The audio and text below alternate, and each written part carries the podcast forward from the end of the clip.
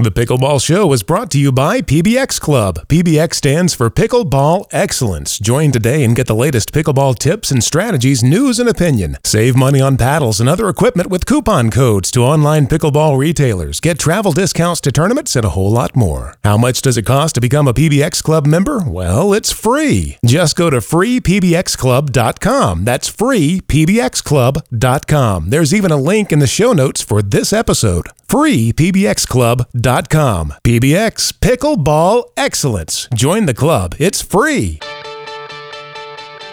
This is Gail Leach, author of The Art of Pickleball, and here's the host of The Pickleball Show, Chris Allen. Thank you, Gail, and welcome to the show dedicated to helping you play better pickleball while having even more fun and meeting new friends who share your passion for this great sport. My name is Chris Allen, joining you today from Asheville, North Carolina. And what do you say, let's walk on over and see whose paddle is in the fence today. Joining us from California, it is the one and only Prem Carnot, author of Smart Pickleball and one of the world's top pickleball coaches. Prem, how are you today?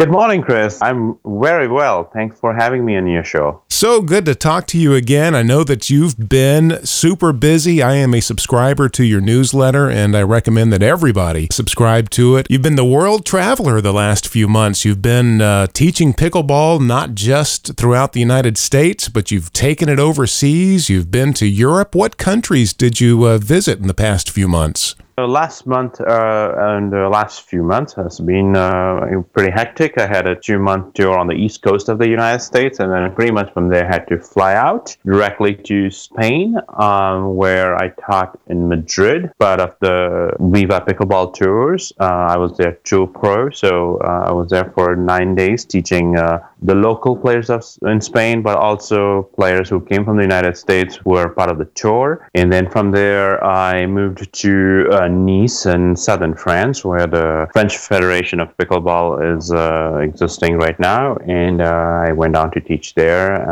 um, and there were also some demonstrations out there in uh, in Nice, France, uh, in the French Riviera. And then from there, visited Paris, uh, though I didn't do much of pickleball in Paris. My family are there. From there, moved to England to see also my sister, but then uh, near her place uh, in the Midlands, uh, in a little town called Solihull, I had to go and teach and do some demonstration of pickleball. Most of these demonstration and pickleball pictures are actually on my web on my Facebook page, uh, the Pickleball Guru. We'll link to that in the show notes. It's facebook dot com slash the pickleball guru. That's right. Boy, that's nice, playing pickleball in the French Riviera. That's uh, that's got to be a, a nice experience. Nice way to spend a few days. Absolutely. And uh, I'm actually planning to go back next year, and I'm probably going to take a few people along with me back to the French Riviera and um, give a very, very exponential experience of not only pickleball, but also culminating with um, a lot of experience in the French Riviera between obviously the Mediterranean, Monte Carlo, and uh, a lot of other wonderful culinary experiences which uh, France has to offer. So that's uh, in the plans for two thousand sixteen. It's probably in September two thousand sixteen is where I'm planning to do that. Keep us posted, and we will uh, definitely spread the word as the dates draw near. Perfect.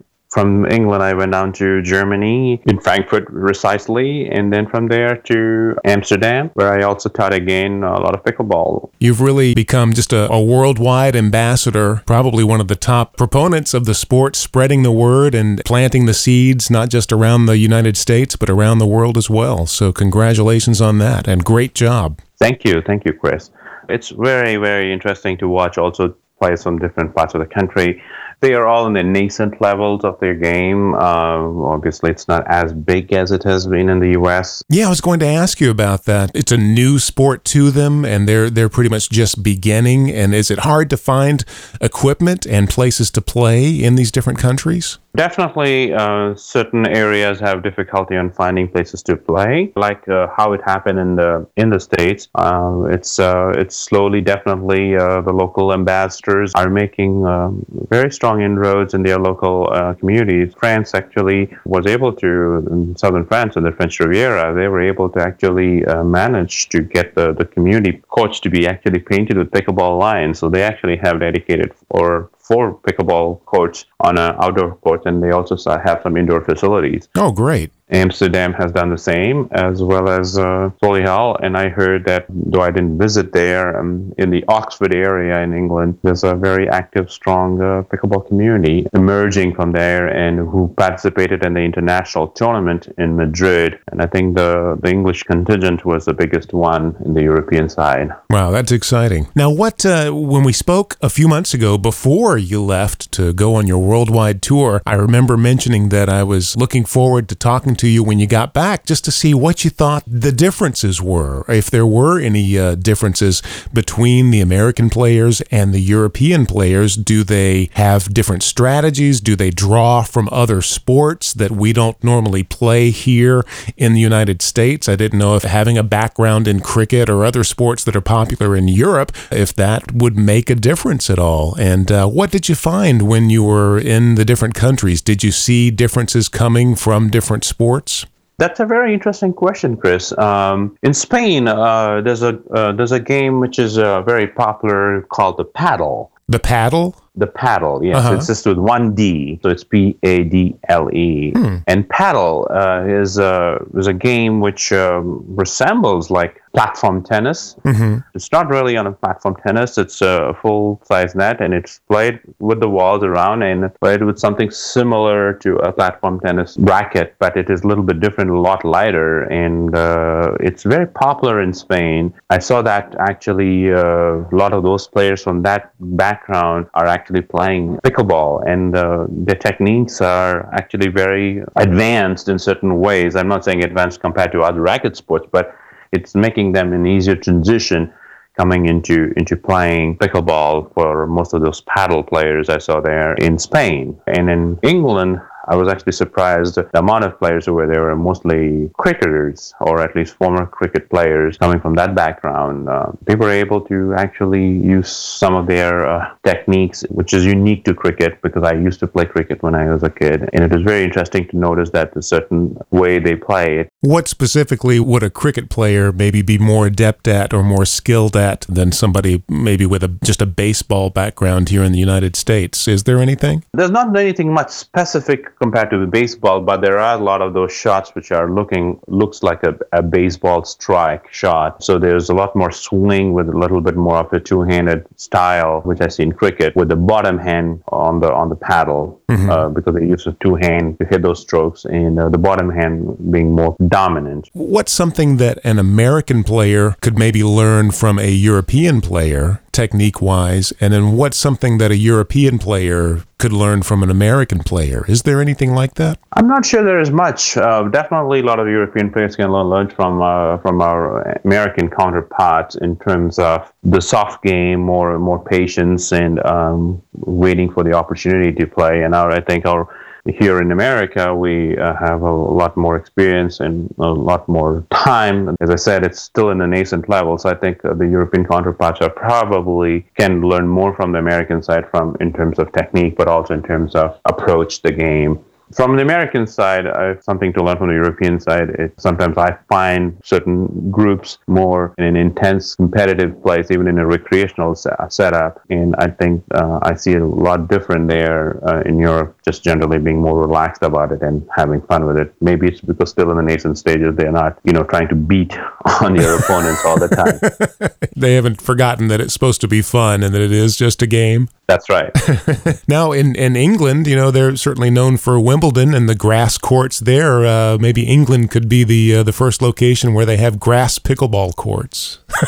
uh, I would... Uh... The grass would probably get in the holes of the ball, though, and probably would uh, be... It would have to be some pretty short grass, wouldn't it, to not interfere with play? That's totally true. Uh, but uh, having said that, clay court could be definitely a good pickleball option, because I actually had played in a tournament on clay and actually won it a few years ago in Florida.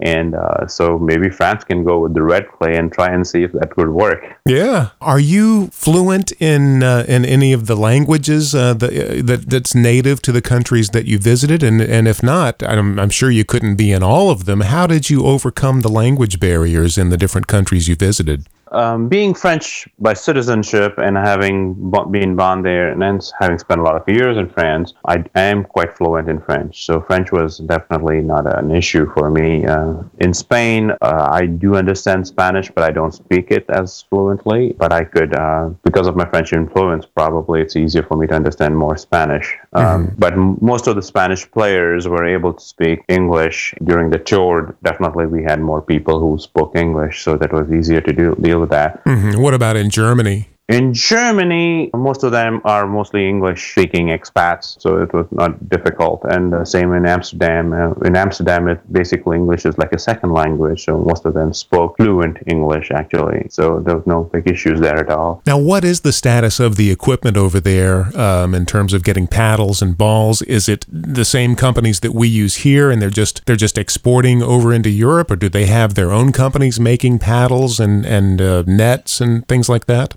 Actually, your first part of the uh, question answers that part. It, definitely, a lot of the U S companies are exporting their products out there, and the local ambassadors or uh, people who have uh, initiated uh, the, the movement in, the, in that part of the world have definitely bought equipment from here and uh, been selling there. And uh, there are a few companies, particularly Prolight, has been very prominent in, around uh, that area. That's great that they have access to the yeah. uh, same equipment that we have here. And I have to thank all those local ambassadors for, you know, investing their personal time and money in getting those paddles out there and nets and uh, equipments to make it easier for uh, other people to access pickleball. Any big takeaways, any big things that you learned, uh, anything unexpected uh, that you came back from Europe thinking, boy, I, I didn't see that coming, or I didn't plan for that? Not particularly on the pickleball part of it, but I definitely, uh, I'm a very strong history buff. I love a lot of historical uh, sites, and I've spent a lot of time in parts of Europe learning a lot about architecture, and the tour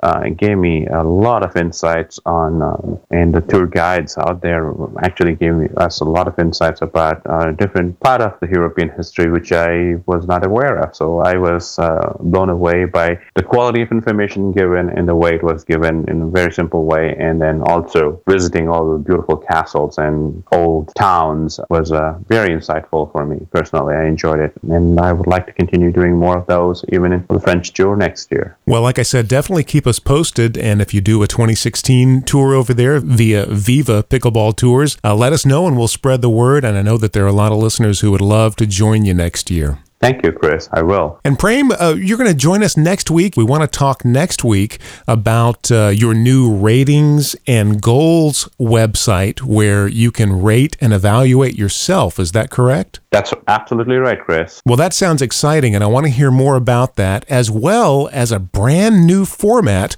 for your best-selling book, Smart Pickleball. And we'll hear more about that next week. Prem, look forward to talking to you then. Thank you very much, Chris. Thanks for having me on your show. That's Prem Carnot, one of the world's top pickleball coaches, and you can find out more about Prem and uh, all that he's up to around the world at the pickleball guru dot com. That's the pickleball guru dot com. And you can also go to smart pickleball dot com, and that'll take you there as well. So what are your thoughts about what we discussed today? We'd love to hear from you. Email us anytime. Mail at pickleballshow.com.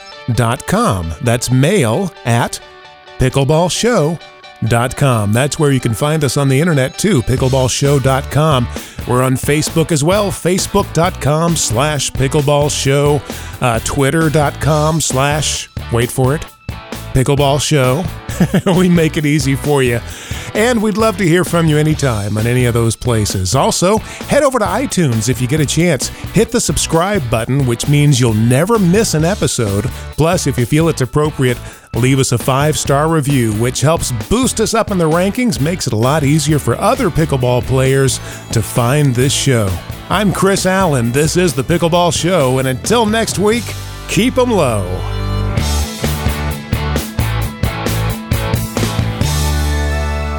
The Pickleball Show is brought to you by P B X Club. P B X stands for Pickleball Excellence. Join today and get the latest pickleball tips and strategies, news and opinion. Save money on paddles and other equipment with coupon codes to online pickleball retailers. Get travel discounts to tournaments and a whole lot more. How much does it cost to become a P B X Club member? Well, it's free. Just go to free p b x club dot com. That's free p b x club dot com. There's even a link in the show notes for this episode. free p b x club dot com. P B X Pickleball Excellence. Join the club. It's free.